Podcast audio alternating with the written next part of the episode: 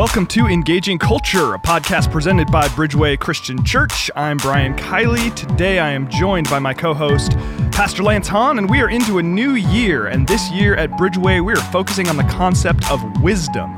On today's episode, we're going to talk about the power of wisdom. What is it? Where do we find it? What makes it difficult to act and live wisely? How can we be people who honor God by living wise and courageous lives? These questions and more on this episode of Engaging Culture.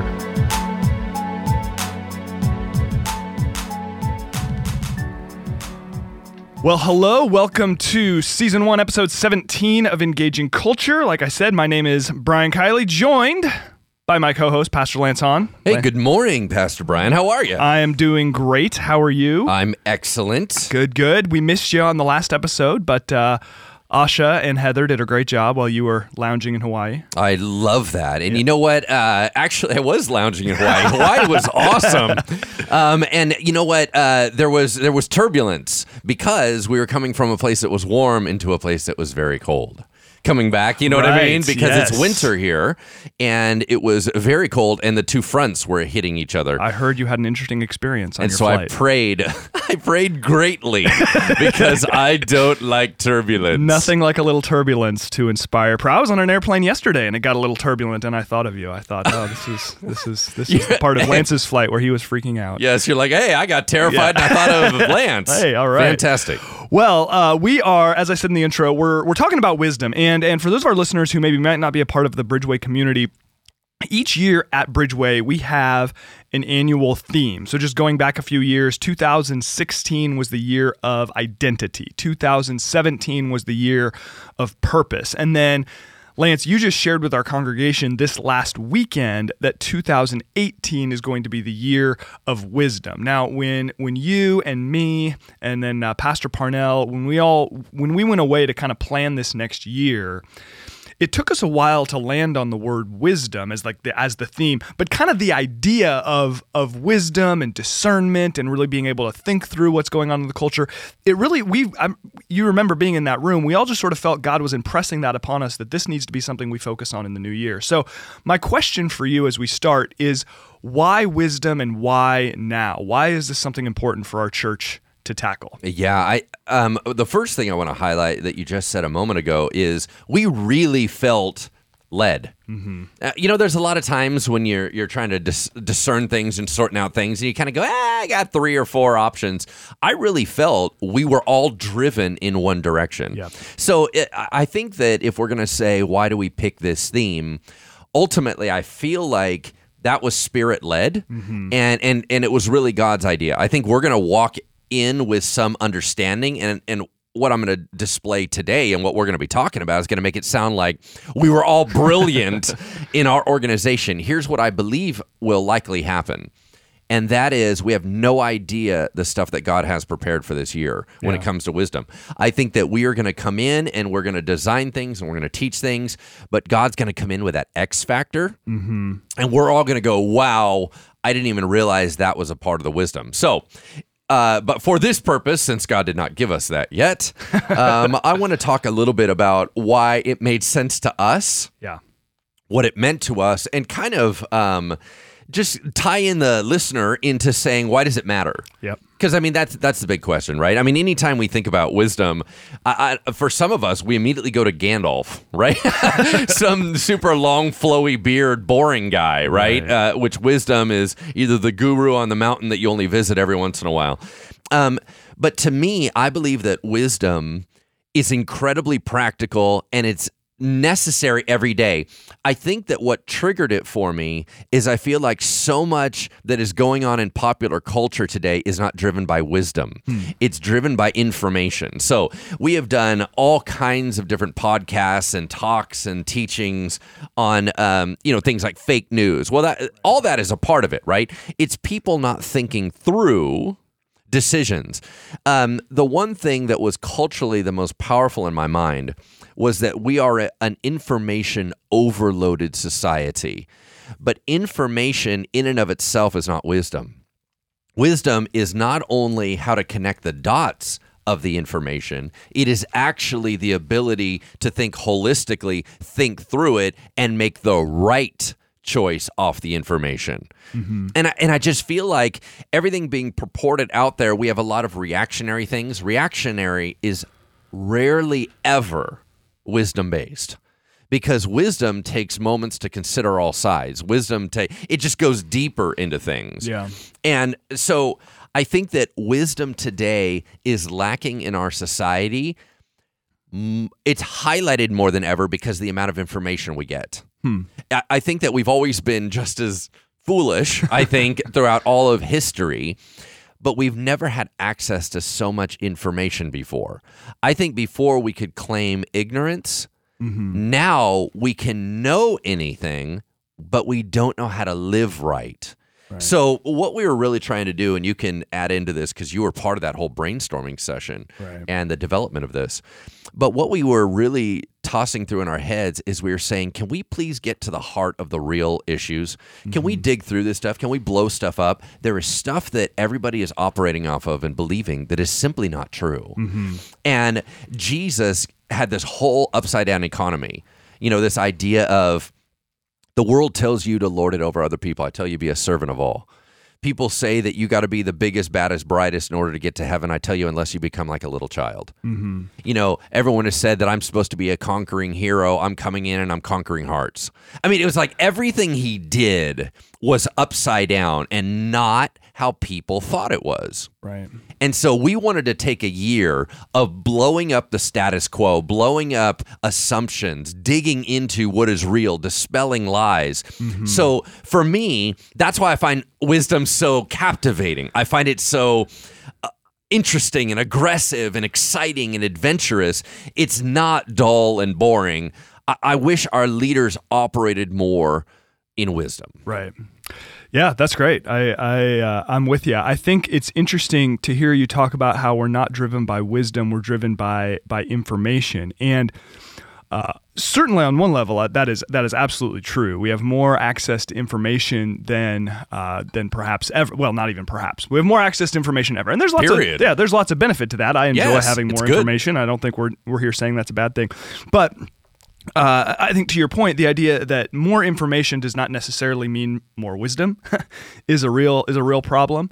And then more than that, uh, information oftentimes what it does is it actually i mean you, you can read different articles like why are people's minds not changed by facts Yep. and because and and and this has been studied a lot by a number of different people that ultimately facts and information don't change our minds for for a variety of reasons and i think even spiritually kind of language we could put around that is even just even the language of idolatry that we have things that we think and it's what we think and we're only going to pay attention to that which affirms what we already what we already believe Absolutely. and there's there's certainly a massive amount of research that shows we're we're inclined to do that. But as as we get into this this new year, I, I think what's important is is I always find this is a little bit reductionistic to say it this way, but obviously we live in a culture that's very polarized. We live in a culture that's very extreme. We live in a culture that wants to put you into one category or the other, and that's not just political parties, but it's I just feel like in so many different ways. Religious systems, Right. everything. Are you for or against? Are you this or that? Yep. And and I think the ability to think through issues in a nuanced manner and to be guided by uh, values, to be guided by what's good for people. And to not be guided by I need to affirm whatever my side says. I need to affirm whatever uh, the per- this person says or doesn't say. I need to either 100% agree with everything someone says or I need to disregard them altogether.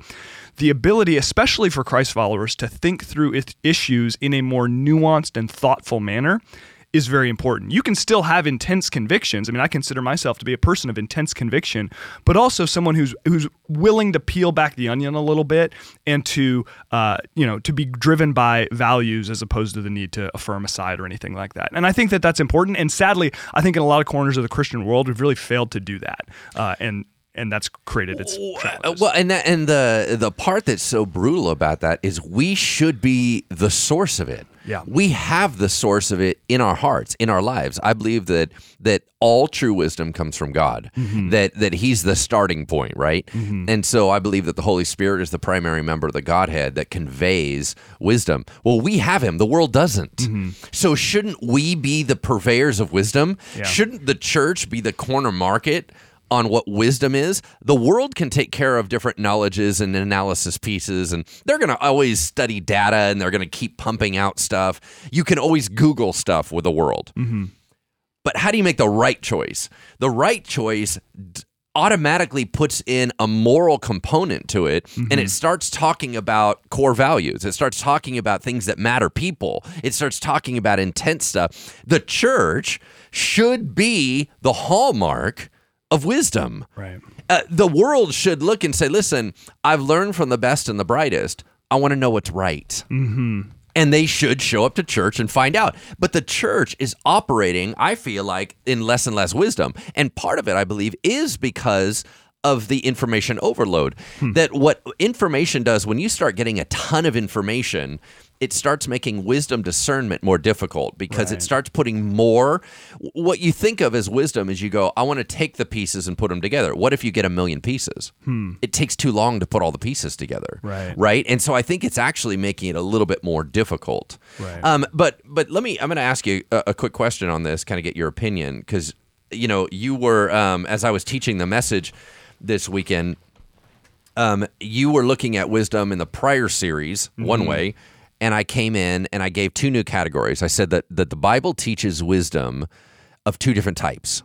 And we get them mixed up a little bit. So the first one that I said was wisdom of righteousness versus wickedness, right? So that's the moral component. That is um, how things ought to work, Right. right? We were talking about God's will and things like that in your series. Yep. You were talking about the th- way that things ought to be Things ought to be, yeah. right? So I would put it there, and I said that the only way to pursue righteousness versus wickedness is obedience because we don't mm-hmm. really know Yeah. the truth. Only God knows the truth. Yeah. We get that confused with a second level of wisdom, which is wisdom of smart living versus foolishness. And that's the book of Proverbs, right? So it's how to live a successful, long life. Mm-hmm. It's the idea of going, listen, if you got an enemy, you need to go talk to him first and see if you can talk him down and you don't have to go to war. That's practical living. That's like, do you want to live longer today? You might want to use diplomacy. Find pal. a way to get along with Yeah. the neighborhood next door. totally. Now that was not a moral component. Mm-hmm. That was a you need to be able to think smartly Right. on how to go through life, and that is insight based, Mm-hmm. meaning. Some people are paying attention to how stuff works and they're putting the little clues together and they're like, hey, if you want to be successful, Uh-huh. you should go this way, do this, handle it this way. Proverbs is largely that life stuff, Uh-huh. that life wisdom right. we wanted to touch on that, but this year we wanted to go into righteousness versus wickedness, Mm-hmm. meaning not just what is a successful life, but what is a godly life. Yeah. That's what. So, in your opinion, kind of move through that with me. What do you What do you think about those two types? And Before I answer, I'm going to write down a question I have for you based on Oh. that because I think it's going to be a, Yeah, no, hopefully a that's- good one. that's fantastic. But no, I, I think that, that those two categories are, are certainly important. I think that um, on the one hand, I think there's a lot of overlap, and that's what I want to ask you about. I want to get your take on that here in a second. I think that uh, certainly in the Christian community, we have struggled with obedience righteousness Yes. because we have, for example, uh, in many in many regards, valued say uh, power over faithfulness. Yes. or we have valued even within the church, we value gifting over character, things Yes. things like that, and and that has created uh, created all sorts of all sorts of different different challenges. Um, so the need to recover the kind of the primacy of obedience and the importance of of obedience and righteousness not in a self-righteous kind of way and not in a religious obligation kind of way but to really just see the beauty of of right living of being truth tellers of being honest of being people of integrity. That's really really important. And frankly not getting sucked into sort of culture's values which too often are going to lead us to be people who are dishonest who who are uh, applying our values in a very selective way. Um, and, and then ignoring them in other in other circumstances when it's when it's expedient. Now, my question for you is then, how do you see the overlap between wisdom as righteousness and then wisdom as successful living? Because they're not identical, but I feel like they're not entirely separate either. And ultimately to live the lives that God wants for us, I think we need both. So, so what would you say to Well, that? for sure we do. So I would almost see it like a continuum, right? So on one side you have wisdom of smart living, and the other side you have wisdom of righteousness. Mm-hmm. It gradually becomes the other, right? So there's this long continuum, and then the majority is overlap mm-hmm. in the middle there. But there is some life smarts, like for example, the analogy I just used. If you read in Proverbs, he goes, "You need to give gifts to your enemies to make them like you." Mm-hmm. Okay, that is not righteousness based. That is actually smart living based. That is if you want things to go well for you. Well, sometimes things shouldn't go well for you if we're really going to talk about how God's forming us. So, uh, a, a life smarts thing would be um, if Proverbs was to be written today, it would say things like um, uh, buy when it's low and sell when it's high. Why? That's a life thing of life smarts. You realize, what do I do in investments? I buy when the market is low and it's cheap, and I sell when it's high. That is not righteousness based. That is only about benefiting you and saying, what is the shortest way from here to there? Yeah. Okay. So, in other words, it's how to be more efficient. yeah. That is where it's distinctly just life smarts Okay. um, things like uh, rotate your tires, right? That is not righteousness based. That is just life smarts. And so you would say, well, you can have that information to rotate your tires, but then there's a certain way that when you connect all the dots of the information, you make a right decision, not just a good decision. So as it moves through, we start getting into righteousness on the other side of the continuum that says, um, die for the sins of the world okay, when Jesus had that call on his life, that is not life smarts. you understand what I'm saying? Yeah. Like that was not um, that was not going to work out well for him. It did not give him success in uh, in what we think. Did not give him long life. As a matter of fact, it was the complete opposite. Right. But it was the right thing to do. Now, those two things sometimes are polar opposite. I believe that the world operates far more in one. Wherever the world can operate without the power of the Holy Spirit in proverbial wisdom, I think we now we are outside the righteousness category. When we start moving over and only a spirit-filled believer can do it, we're into the righteousness. So, Jesus operated a life that was very countercultural mm-hmm. and it was not what people would have deemed as smart. Hmm. Yeah. It was deeper than that. So I guess Right. that's how I separate the two. I don't know if I'm making any Right. sense. Well, and I guess that does that does make sense in the sense of say uh, if if y- you could go to Proverbs for maybe some some life smarts type wisdom or we would you know to use an example you gave the sort of buy low sell high like that's that's smart that's life wisdom right. but then if your bottom line goal is making lots of money that obviously would apply but Absolutely. sort of the the righteousness Christian principle of generosity, uh, the righteousness Christian principle of balance, of uh, family, of of all sorts of priorities, of worship, of priorities that would maybe lead us away from making money all the time. That's where you get into the righteousness category. That is, it's it's leading you to I think a different kind of success It is. but it's not it's not just the pure like grab all you can because you just live once kind of mentality. So that's and and I it's think that I, I think that the essence of it is the different core values. Mm-hmm. Okay, so what's important to you? right, To the world, one thing is important, so it makes most sense. Mm-hmm. To the Christian, God's will is important, so another thing makes sense. Right. So that's where I'm going to divide those things out. Is it all depends on core values? Mm-hmm. Warren Buffett in this world has been the best investor and and has been the most successful. Mm-hmm. So if your core values are how do you get the most for what you have, Mm-hmm. that is it. That's the wisdom. Follow the wisdom of Warren Buffett. yeah, If God's view and your core values are I live here and exist for a very different reason, mm-hmm. that's not the wisest living. right. Warren Buffett is not i- i- the incarnate of Jesus. There's going to be some tension. There's there. going to be some tension. So um, uh, that's kind of how I don't know. I, I differ those two things. So in the core value, why are we here? I believe that we are here for the purpose of the glory of God, and we're here for relationship with our Creator. That's actually why I think we're here. That is a big assumption. So you have to understand that's Huge. why I Yeah. separate from the the world. The world does not believe that that's why we're here. Mm-hmm. So what I value and I call successful is following those core values. Mm-hmm. My core values are to glorify God regardless of personal interest. My job is to have relationship with my creator despite the cost. That is not what the world says. So I can only get to that by righteousness. Righteousness means right living. It doesn't mean uh, being holier than thou. Righteousness simply means doing it God's way Right. so whatever that may be, righteousness may well be dropping religion. You understand what I'm saying? yeah. So that's the part that kind of bends our minds. Yeah. Um, so let me, let me just turn turn the page real quick here, Anya.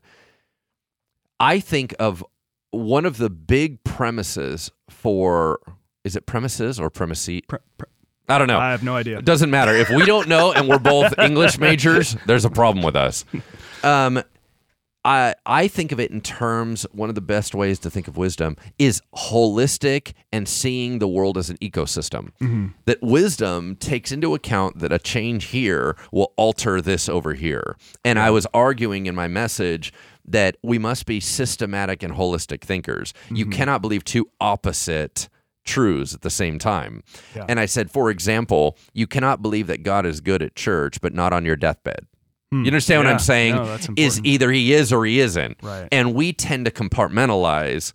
And so sliding back over to you as you personally Yeah. create your worldview, how do you be careful to think in terms of ramification, consequence, right? I mean, because this is all part of wisdom. How do you get that? Because what if someone doesn't? Uh, that's a part of development. Human development is the idea that there's something outside of ourselves. Um, as a baby, a baby only thinks about their own needs, not because it's selfish. It's because that's th- as far as the development has gone Right. as we get older, one of the signs of becoming an adult is being aware of your surroundings. Yeah. Okay, how do we take that continued, not evolution in a creepy sense? I don't want anyone writing me an email. how do we continue that formation Yeah. to what I've observed in your life, which is you do look at things holistically. You do try to think through ramifications and consequence. Where did you get that and how do you develop that? Yeah. Well, I think that um, uh, one thing I've had to learn about myself is is my my natural tendency is going to be to live in the moment and to make short-term decisions, which is typically not good. Not really. Not right. Like I will think my natural proclivity is just going to be what do I want right now in this moment, and then make decisions based on that. And and what I've learned to do is is a couple of things. Is number one, and I've talked about this in a bunch of different environments because I think it's so crucial. Is think about what is the life that I want to create, and then what do I want to create long term, and then what do I need to do in the short term to create that life.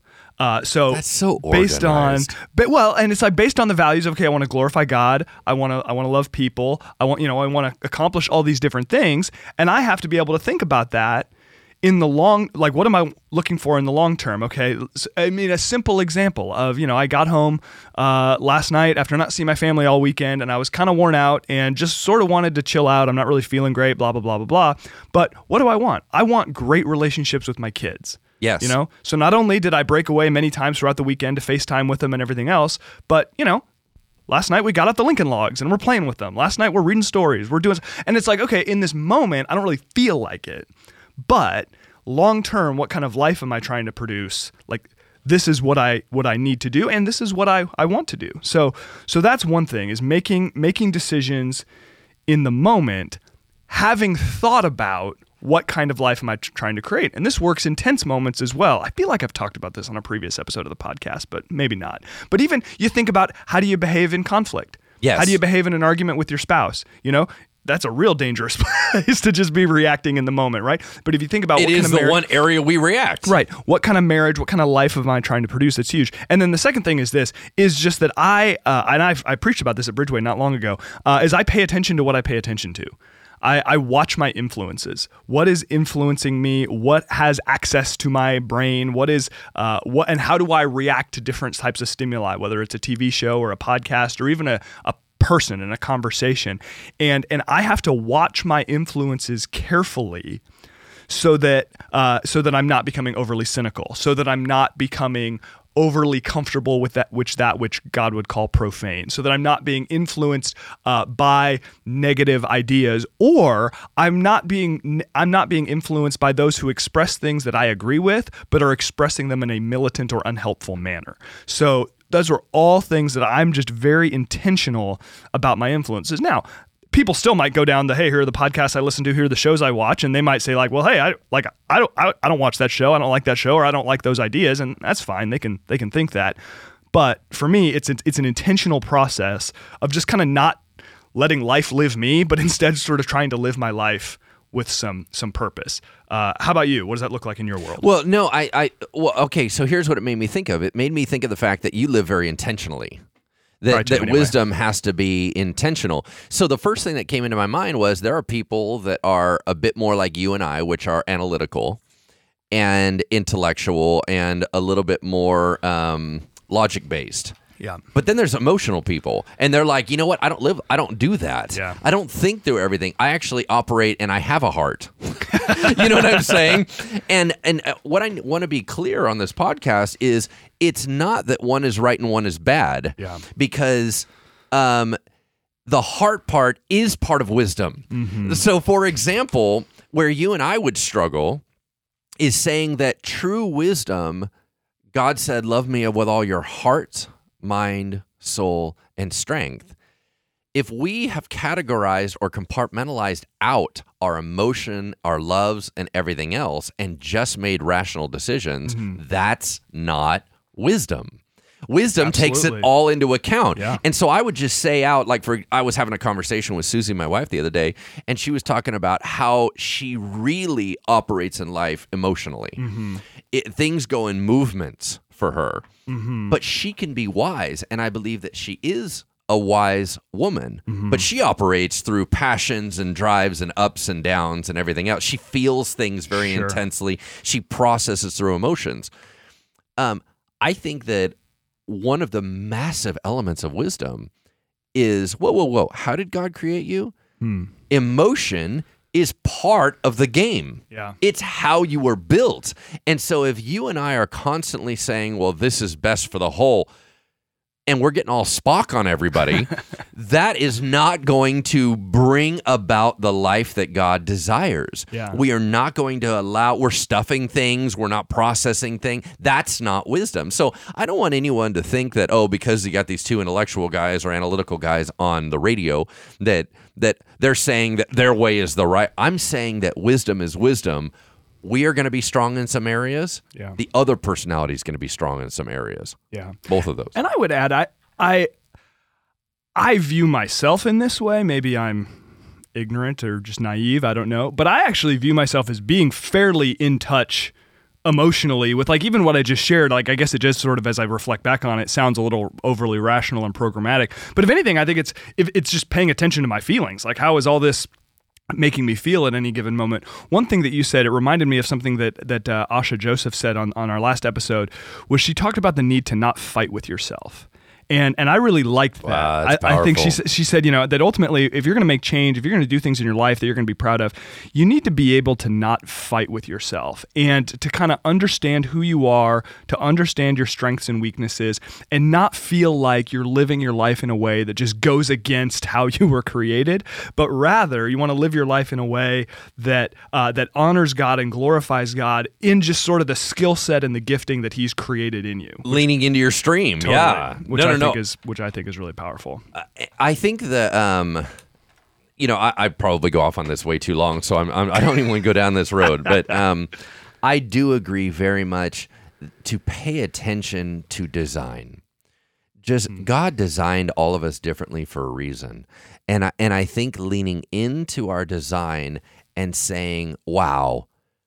I was built for this. This mm-hmm. is good in the eyes of God. What would be wise would be leaning into your design. You don't use a Ferrari to pull a boat. It's just, you know what I'm saying? Like, like please just use it for what it was built for. You know what I mean? And otherwise, there's all this tension, there's breakdown, there's difficulty. And so I think that sh- she's brilliant in what she said. Absolutely. Yeah. Yeah. So here's a here's a here's a question for you. Then we're talking. I mean, we're talking about wisdom, the need for wisdom. We want to find wisdom. Uh, I've joked in the past that nobody is militantly anti-wisdom, but I think it's fair to say that there's a lot in our culture that makes living wisely difficult.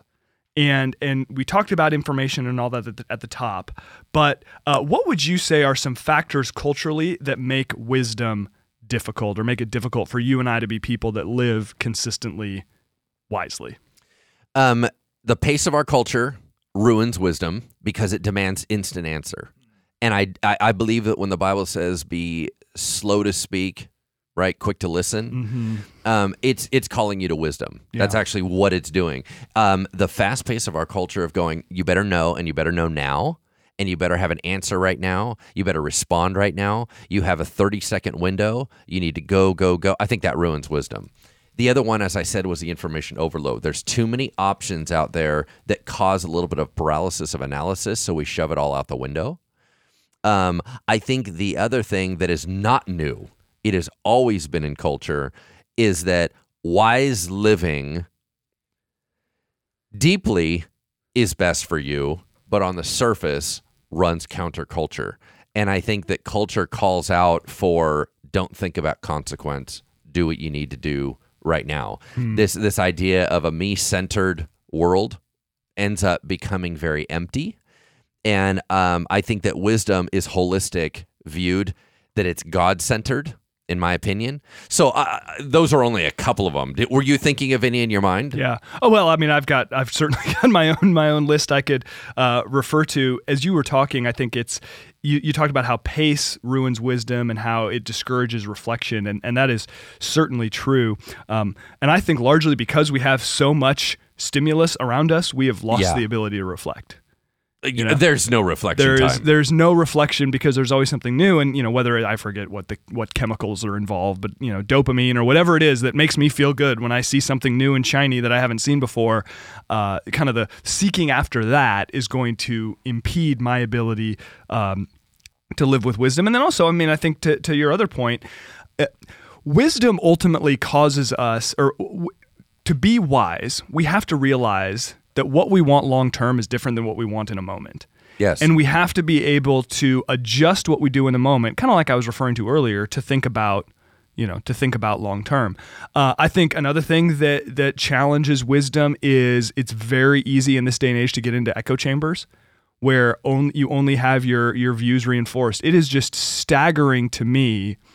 The uh, it is it is just incredible to me how in our day and age, we create echo chambers where we only hear from people who think the way that we do. And then we're just so offended by other ideas that we just can't even deal with them. And I'll even, I even, I, I confess I'm sort of guilty of this. So I'll give you an example. So I'm, I'm hanging out with, with some college friends this weekend and it's just uh, two of us initially. We're waiting for the other ones to, to show up. And uh, one of my friends is very active in posting about social and political issues. He's not uh, tied to a party, but he just, he talks a lot about social and political issues from a Christian perspective. And he's got this guy who his profile picture on Facebook's not even like him. It's just some other some image.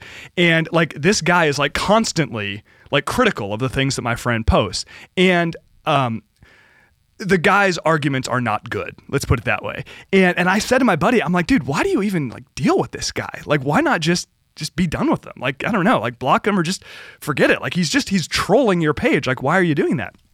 And he said, "Well, you know, uh, I have a lot of Christians who who follow me, and I want to show them that you can engage with these issues in a loving and winsome manner. I have a lot of Christians who I know who probably agree with this guy, and I want them to see, no, actually, like Christ calls us to think differently about these things. I have a lot of non-Christians who are going to uh, engage with these issues, who all they know of Christians is what they hear in the news, and I want to show them something different. So uh, here was the really funny thing: I asked him, I was like, "Who is this guy?" And he's like, "Honestly, I have no idea."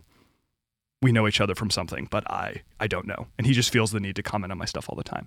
And and I thought that was a great example and I so respected that my friend did that that he said, you know, rather than just blocking out voices that disagree, rather than just, you know, turning this into some sort of slam fest where we're just going to be super negative and derogatory to one another, I want to engage publicly with people who think differently than me to try to show wisdom in the face of difference and not just shut it down immediately. And I thought that was really powerful. And again, I think what too many of us do is we silo ourselves into areas where our views are never challenged.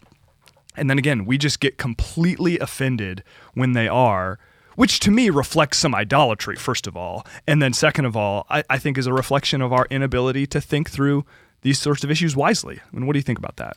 Uh, yeah, I think uh, you know we go back to the old analogy or illustration that there's an ivory tower, and then you go, "Oh, that person's so out of touch," and we usually argue it about the rich. You know, when they say um, something ignorant about how all the rest of the world lives, mm-hmm. and we all kind of turn our nose up at them, like, "Oh, you're so out of touch." We're all so out of touch. Quit trying to blame it on one other group, man. Yeah. We're all in like what you said, these echo chambers, where we the, we have trained our worlds to feed us back mm-hmm. what we want to hear. Uh, we have organized our friends based on reaffirmation. Yeah. We have organized our search pages for reaffirmation. We have right. searched our news organizations for reaffirmation. Um, and so for your friend to say that, I think that's brilliant. I thought he was going to go one step further and say, How am I going to get stronger without resistance? Right? We're mm-hmm. thinking, I'm even sharpening myself by listening to his attacks against me. You know, I mean that these are things like that is wise what he mm-hmm. said. Mm-hmm. Um, as, as, I was listening to, I was going through just some some proverbs pieces, and we were talking earlier about how there's this continuum, right? Mm-hmm. And I, I, just wanted to jump back for a moment and, and take a look at this yeah. real quick. So, practical wisdom or life smarts would be like Proverbs 10:4. It says, "A slack hand causes poverty, but the hand of diligent makes rich." Okay. Now you look and you go, okay, th- I don't, I don't know how much that's a moral component. That was yeah. more of a life thing. Or you hey, could find those ideas in a secular context, totally. or maybe another religion, or you know, you're not going to be like find a lot of philosophies that are like pro laziness. You know, absolutely. now it starts getting um, blended yeah. when you jump to Proverbs six six. It says, mm-hmm. "Consider the ant." He is constantly working and he's organized and everything else and he stores up during this time you know it starts talking about the animals that now moves slightly more into a moral component because it starts talking about solid work ethic hmm. i believe that's where it starts getting more righteous yeah. because i believe that god is work ethic based mm-hmm. you know what i'm saying meaning that there there is a moral component to our work you know yes, that we do yes. in our lives right no, i mean no we talk about the nobility of work and things sure. like that so it starts getting grayer but as you go further and further into the righteousness, I wanted to highlight this out a very famous passage, Proverbs 3, uh, 5 through whatever, 7. Mm-hmm. And it says, Trust in the Lord with all your heart and do not lean on your own understanding. In all your ways, acknowledge him, and he will make your paths straight. Do not be wise in your own eyes. Fear the Lord and turn away from evil. Okay, that's not practical life smarts that is we're slid all the way over into the righteousness category mm-hmm. because it says do not be wise in your own eyes. Even if you look and you said you know it would be advantageous? To go do that. And god says but i've asked you to do other. Yeah. It violates everything that seems wise at the time because you're going to a higher wisdom. Mm-hmm. the higher wisdom is obedience. And so you're actually following the greater one the more wise one. And and, and so I, I you know, kind of being practical about this, I think that it goes back to um, your two part series in Realign. Mm-hmm. That there's a lot of gray area that we live in. Tons. And I think that it is good stewardship to live in proverbial wisdom of life smarts. I, I, I think that that honors God. I think that being as successful as God has asked us to be, I don't think that being unsuccessful is God glorifying. Right. right. I think taking care of ourselves, doing things wisely, being efficient, doing the best with what we have, I think all those things are glorifying to God. Mm-hmm. But I believe that there's also elements of the world where the voice of God has spoken in and saying, I need you to do something different. I know that normal I have you kind of going in the same stream. You're doing what's best for you and the mm-hmm. kingdom of mm-hmm. God. I'm asking you right now, this is an all kingdom move. Yeah. You know, that is the Jonah, I need you to leave what you're doing I need you to go somewhere to a people you hate. Yeah. That is where the Christian ethic shifts up to a whole nother degree. And I and what I was trying to call out for this year of wisdom and just for our listeners and everything, I'm saying we need to be able to kick it into that realm on a day-to-day basis of going, God, if you want me to do something that is contrary to what is self-beneficial, Mm-hmm. if you want me to do something that is contrary to the world's knowledge, and you want to take me into an obedience area, that is the greater wisdom. Obedience is the greater wisdom. It fulfills a deeper element of who we are. It it satisfies the greatest design element of who we are. So anyway, I these things are just percolating in my mind. Uh, as you're saying that, it, it makes me think about just even I, I imagine you know what it, just living with an openness to God possibly wanting to dis- disrupt our cultural norms. Yes. And and ultimately, I think that that is that's an awareness component.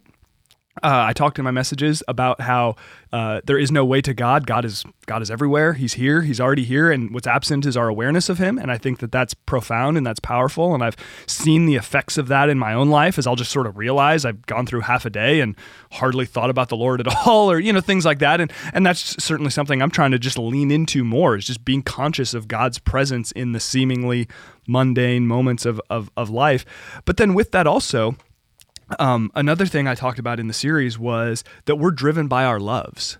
yes. That I I, I want I believe that very strongly. yeah, that, I that- talk that- about it a lot. That, that ultimately, are we are going to be formed into the image of that which we love the most. Amen. And and in the end, if if we're able to see the beauty of Jesus, if we're able to see Him as the one most worthy of our affection, of our affection, that does clarify some things for us that I think religion, that I think kind of begrudging obedience and submission never could. Because when we're saying, okay, Jesus, you are most beautiful to me, that make I know that you are the one who loves me the most. I know that you have died for me, that you rose again, you've redeemed me, you've invited me into the family of God. Because of that, I know that I can trust you when it feels countercultural. I know that I can trust you as I seek to be a peacemaker when I just want to fight back. I know I can trust you to be generous when I don't really feel like being generous because I just want more stuff for me. I know that I can trust you to be honest in the face of slander and attacks and, and things of that nature. And and it, really it has to start there. I mean, even to go back to the Proverbs text, in all your ways acknowledge him. I talked about that passage in in one of my sermons and, and a guy came up and was ta- we were talking about that word acknowledge and how it means to know deeply. So to take the opportunity in all of your circumstances god how might this be an invitation to know you deeply? That when we take that perspective it clarifies some things and it allows us to then be driven by the wisdom that that we referred to earlier that's kind of righteous based wisdom. Yeah. No, no, that's really, really, really good. Um, I I do want to add in one element to this, and that is um, there. Even though I said there's two categories of wisdom, we're going to lean into the deeper one, like the, the the righteous one. I don't want to downgrade the other one. Let, No, let, not let at me all, let yeah. me let me lean into that for a second. Um, I'm going to tell you uh, uh, my story. I, I only shared it at one service. Um, when I when I was preaching on wisdom, I only shared it actually at one service. I didn't at the rest because I simply ran out of time. Um, but when I was 13 years old, um, I remember reading in the Bible it talked about in Proverbs that you want wisdom more than anything, Hmm. and I began studying Proverbs over and over and over. I was studying all the wisdom literature, and I was praying aggressively for wisdom Hmm. and I'm a 13 year old, 12, 13 year old. I got such a download of life awareness and truth that I became miserable and I prayed for God to stop giving it to me.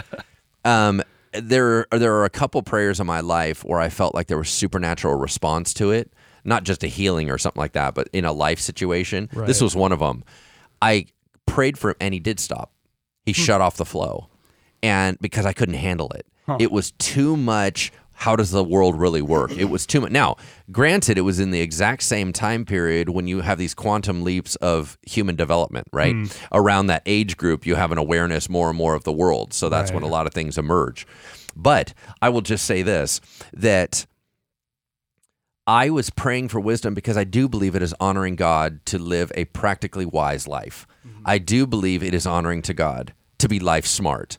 I think that a lot of Christians have lost the ability to speak into other people's lives because of stupid living. Uh, so let me give you an Yeah. example. Let me give you an example. Um, the world assumes that Christians are mature. Getting saved does not make you mature. and so what happens is the world looks and they go, look at those idiots. They say that they're all that, and they're literally thinking we should be more mature because we're a Christian. We should have more life skills. We should be, and they don't call it that. They don't think of it that way. So, for example, let me just say this um, a non believer will go to a church and people uh, are rushing to get out of the parking lot and they get irritated, going, man, these guys can't even drive. Okay, what does driving have to do with Jesus dying for your sins? Right. Nothing. You're assuming they are life mature that would say, don't rush through a parking lot. Mm-hmm. But just getting saved doesn't make you automatically life smart. But the world doesn't see a distinction, they see it as both. Mm-hmm. So, what I'm trying to say is that when we as Christians develop life skills and it lowers the the obstacles to communicate with Christ. You're not having the world constantly disjointed by going, I don't understand you. You keep telling me that you love Jesus, but you live your life in such a gluttonous way. Mm-hmm. How can you tell me anything? And you go, What does that have to do with Jesus saving me? Because you're not associating the two Yeah. we put up a lot of these blocks when we do not have good stewardship Right. of our lives. It ruins the gospel. And so I, I, I didn't want to make it sound like in one way that the that Christians only lean on the righteousness wisdom. Mm-hmm. No, no, no. We need all of it. I was just saying I believe that there is a depth to obedience and righteousness that is not self gratifying Right. but practical wisdom is still a skill that we need. We Yeah. need to handle our lives better. Yep. So much of the world is looking, going, man, you don't take care of the world around you. Mm-hmm. You don't take care of this. You don't care about anybody else. You're so heavenly minded. You're no earthly good. You know, that kind of thing. Right. And I think that ruins our witness. So, Yeah. anyway, I, I Yeah. wanted to balance that out. What Yeah. are your thoughts? No, I think that's so true. I think I want to I want to speak to that from two different angles, um, both of which I'm very passionate about.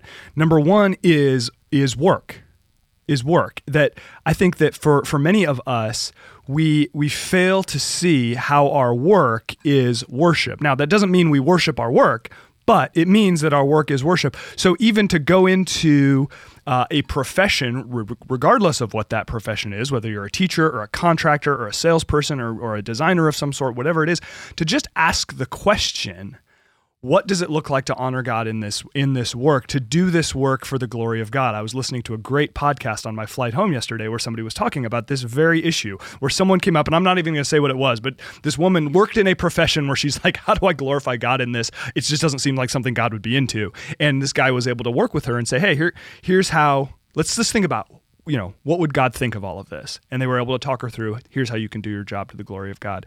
I think that for many of us, we think that, well, okay, the way that I glorify God at work is having uh, Christian signs up in my cubicle and playing Christian music. That's fine. I'm not saying that's bad. Like, go for it. But also, the way you glorify God in your work is by doing great work and by being really good at what you do and being competent and being nice to people.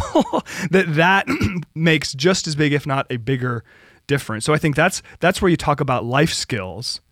So we talk about life skills and um, and and how the, the the effectiveness in life skills increases your credibility to then share Christ. And then the other area, which I mean, I talk about this a lot, and people get mad at me for it, and it is what it is, is uh, fake news. The intellectual credibility. Why do I think Christians sharing fake news is a problem? Um, it's not just because it irritates me when people believe dumb things, though it does, but when when Christians are sharing fake news, and to be clear, crystal clear, the mainstream media is not fake news. That is a objectively false statement.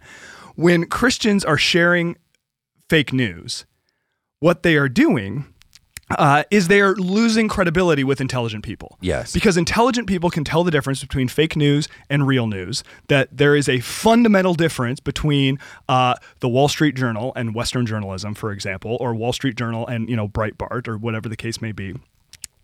And what they do is when they see people sharing things that are fake, things that are extreme, they think, well, I certainly don't want to be like that person. So then when you're kind of living in the fake news world and also posting about, you know, trust in the Lord with all your heart, you're like, mm, I don't know about that. They'll lump it all together. exactly. They do. They do lump it all together. So I think for for Christians to be careful about the ideas they're exposing themselves to, careful about the ideas that they're sharing, and then sh- sharing themselves, whether it's in person or online, in a way that reflects life skills, wisdom, integrity. I think that's very important because a failure to do that, you know, hey, you want to share Jesus with me, dude, you're lousy at your job man, I'm always having to cover for you. You know, you want to share Jesus with me. Well, you just shared another like video clip of some hateful weirdo like sharing things of dubious factual accuracy. like, why am I supposed to believe you when you talk to me about Jesus? Like, I, I think we need to pay attention to that stuff. And frankly, I think in a lot of cases we just don't. And and that's a real problem. Oh, okay. So yeah, it was like you were reading my notes I was writing down. It, it is. Okay, so work as a witness, talking about there's not just a loss of credibility, which even by itself is enough. That should completely right. change us. Just right. the loss of credibility that someone says, I don't want anything from you. Mm. I don't want your Jesus from you. I don't want your help. I don't want anything because I don't respect you. Okay, so not just a loss of credibility, yep. but also when we are slack at work or have a terrible work ethic or whatever, it actually is a violation to some personalities in the world. They mm. see it that you're putting your stuff off on others. That was what you were saying. You're going, I'm always having to pick up your slack. Yep. That is an ethic violation. Mm-hmm. That is right and wrong to them. So when a Christian says, um, uh, "Oh, I just want to talk about Jesus and do my minimal at my work," to the world, you are doing wrong things. Mm-hmm. You are violating right and wrong. Yeah. And how can you speak for God when you are clearly doing that which is wrong. Therefore, you must be bogus. I don't want to hear anything about your gospel. Yeah. So th- that violating other people's ethic, I don't think we get it because once again, it gets into that heavenly minded thing. The whole world's going to burn, so it doesn't matter whether or not I recycle. Well, there's there's a whole view of the world that says the way that you care for other things, the way that you have a disinterest in nature, the way that you harm your planet is a violation of right and wrong in my mind. Now, mm-hmm. I'm going to agree that they do have a right to view that because I do think that is partially the heart of God. But here's my point when you just say, well, that doesn't matter to me, you don't realize how much damage you're doing to that relationship by just mm-hmm. saying, well, I don't care if I throw plastic out into the, you know? Yeah. They're saying you're violating. So when we don't live wisely to consider, whoa, whoa, whoa, just because it's not important to you right now doesn't mean it's not important. Yeah. There's going to be eras of your life where you're going to have new awakenings and understandings, and you go, dang, I didn't think this was important for the last 20 years. Yeah. It's super important. Mm-hmm. Wisdom says, let's think there are things that are more important. And if it is passionate for someone else, they may have something that you need to pay attention to. Mm-hmm. Um, and then uh, the other thing that you that you were saying was that work is an offering to God.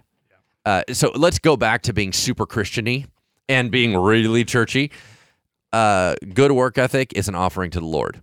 It Amen. is, and if you are offering a poor leftover offering to God, that is simply not fit for a king. Mm-hmm. Yeah. Anyway, like, that's uh, that's absolutely right, and you begin to think of things in that uh, in that manner, and, and it can really change our perspective on on work. And I I think that um, I love what you said about recognizing kind of the the values and the ethics of of others that, that there are a hundred different ways that, that as Christ followers we're, we're called to be countercultural and, and man I'll, I'll hold the flag on that all day long.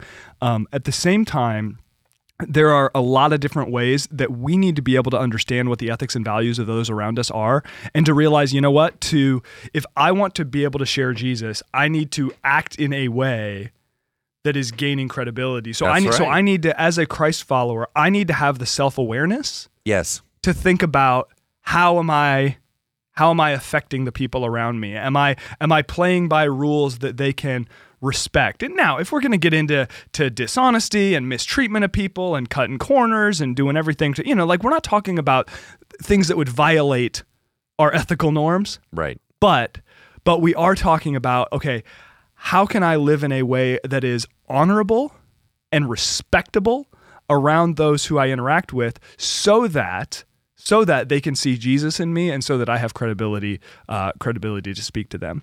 Um, so we're beginning to kind of wrap things up here. And, and Lance, I want to kind of spring this question uh, spring this question on you, but sort of invite you to, to dream a little bit. And I'm, I'm, I'm just very interested in your answer. We're entering into this, this year of wisdom. Let's fast forward to, to December 2018. What do you hope to see God do in this year? If you say, okay, if we're really going to lean into this year of wisdom, who, who are we by December 2018 and how are we different for everything that we've gone through together? No, I think it's a brilliant question. I, I think that the the bottom line essence is awareness. I, I want eyes opened. Hmm. That's what I want. I want people living with their eyes open, self aware, culturally aware. Yeah. I want people putting the pieces together. I want people thinking through things. And and way, the way that it would look um, practically is Bridgeway goes out in the week and and and disseminates into society and everywhere there is a person with a heart that says, I'm going to wait and I'm going to listen through and hear what you say. Mm-hmm. I'm going to give you respect. I'm going to give you honor and dignity. And I'm going to come in with a heart of Jesus and I'm going to get into conversations that just because of the respect and the way that I process I'm going to draw people to Jesus mm-hmm. because everyone's going to go, dang, you know what? I kind of probably came off a little bit weird with you and you were so patient with me. Mm-hmm. You know what I mean? You were yeah. willing to listen to me. I really appreciate it. That was super cool.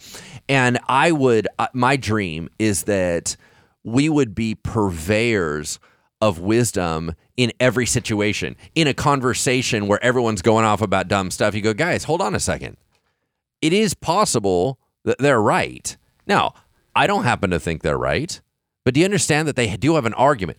Okay, where are those people? Right. Where are the balancers of conversation? Where are the the wisdom makers? Right. Where are, this is what I dream for Bridgeway, so that by the end, not only do we know who God is, we know how the world works, but then we understand how are people engaging with it, so mm-hmm. we can help them connect the dots. Yep. Remember, true leadership is taking people from where they're really at and moving them to where they need to be. Mm-hmm. We need to be good Christian leaders to understand cultural awareness, to know where people are really at, that we might lead them to our Jesus. Beautiful. Love it. Great stuff. All right. Well, we are uh, launched fully into the new year, 2018 year of wisdom here at Bridgeway. Thank you, Lance, for the time and the insights today. I always forget to thank our audio engineer Lucian Hughes and our video director Brennan Stewart for their fine work on the podcast. Great job, guys. Appreciate you very much. Thanks to all of you for listening. We hope that the uh, conversation was helpful and that this indeed might be a year of wisdom for you and that you can maybe take some of what you've learned today into conversations with others. Thanks so much for being with us. We'll see you next time on the Engaging Culture podcast. Thank you for listening to Engaging Culture, a podcast by Bridgeway Christian Church. If you enjoyed the show, please consider subscribing and leaving a review on iTunes. Thank you so much for listening. Music is used under the Creative Commons license and is provided by Dexter Britain.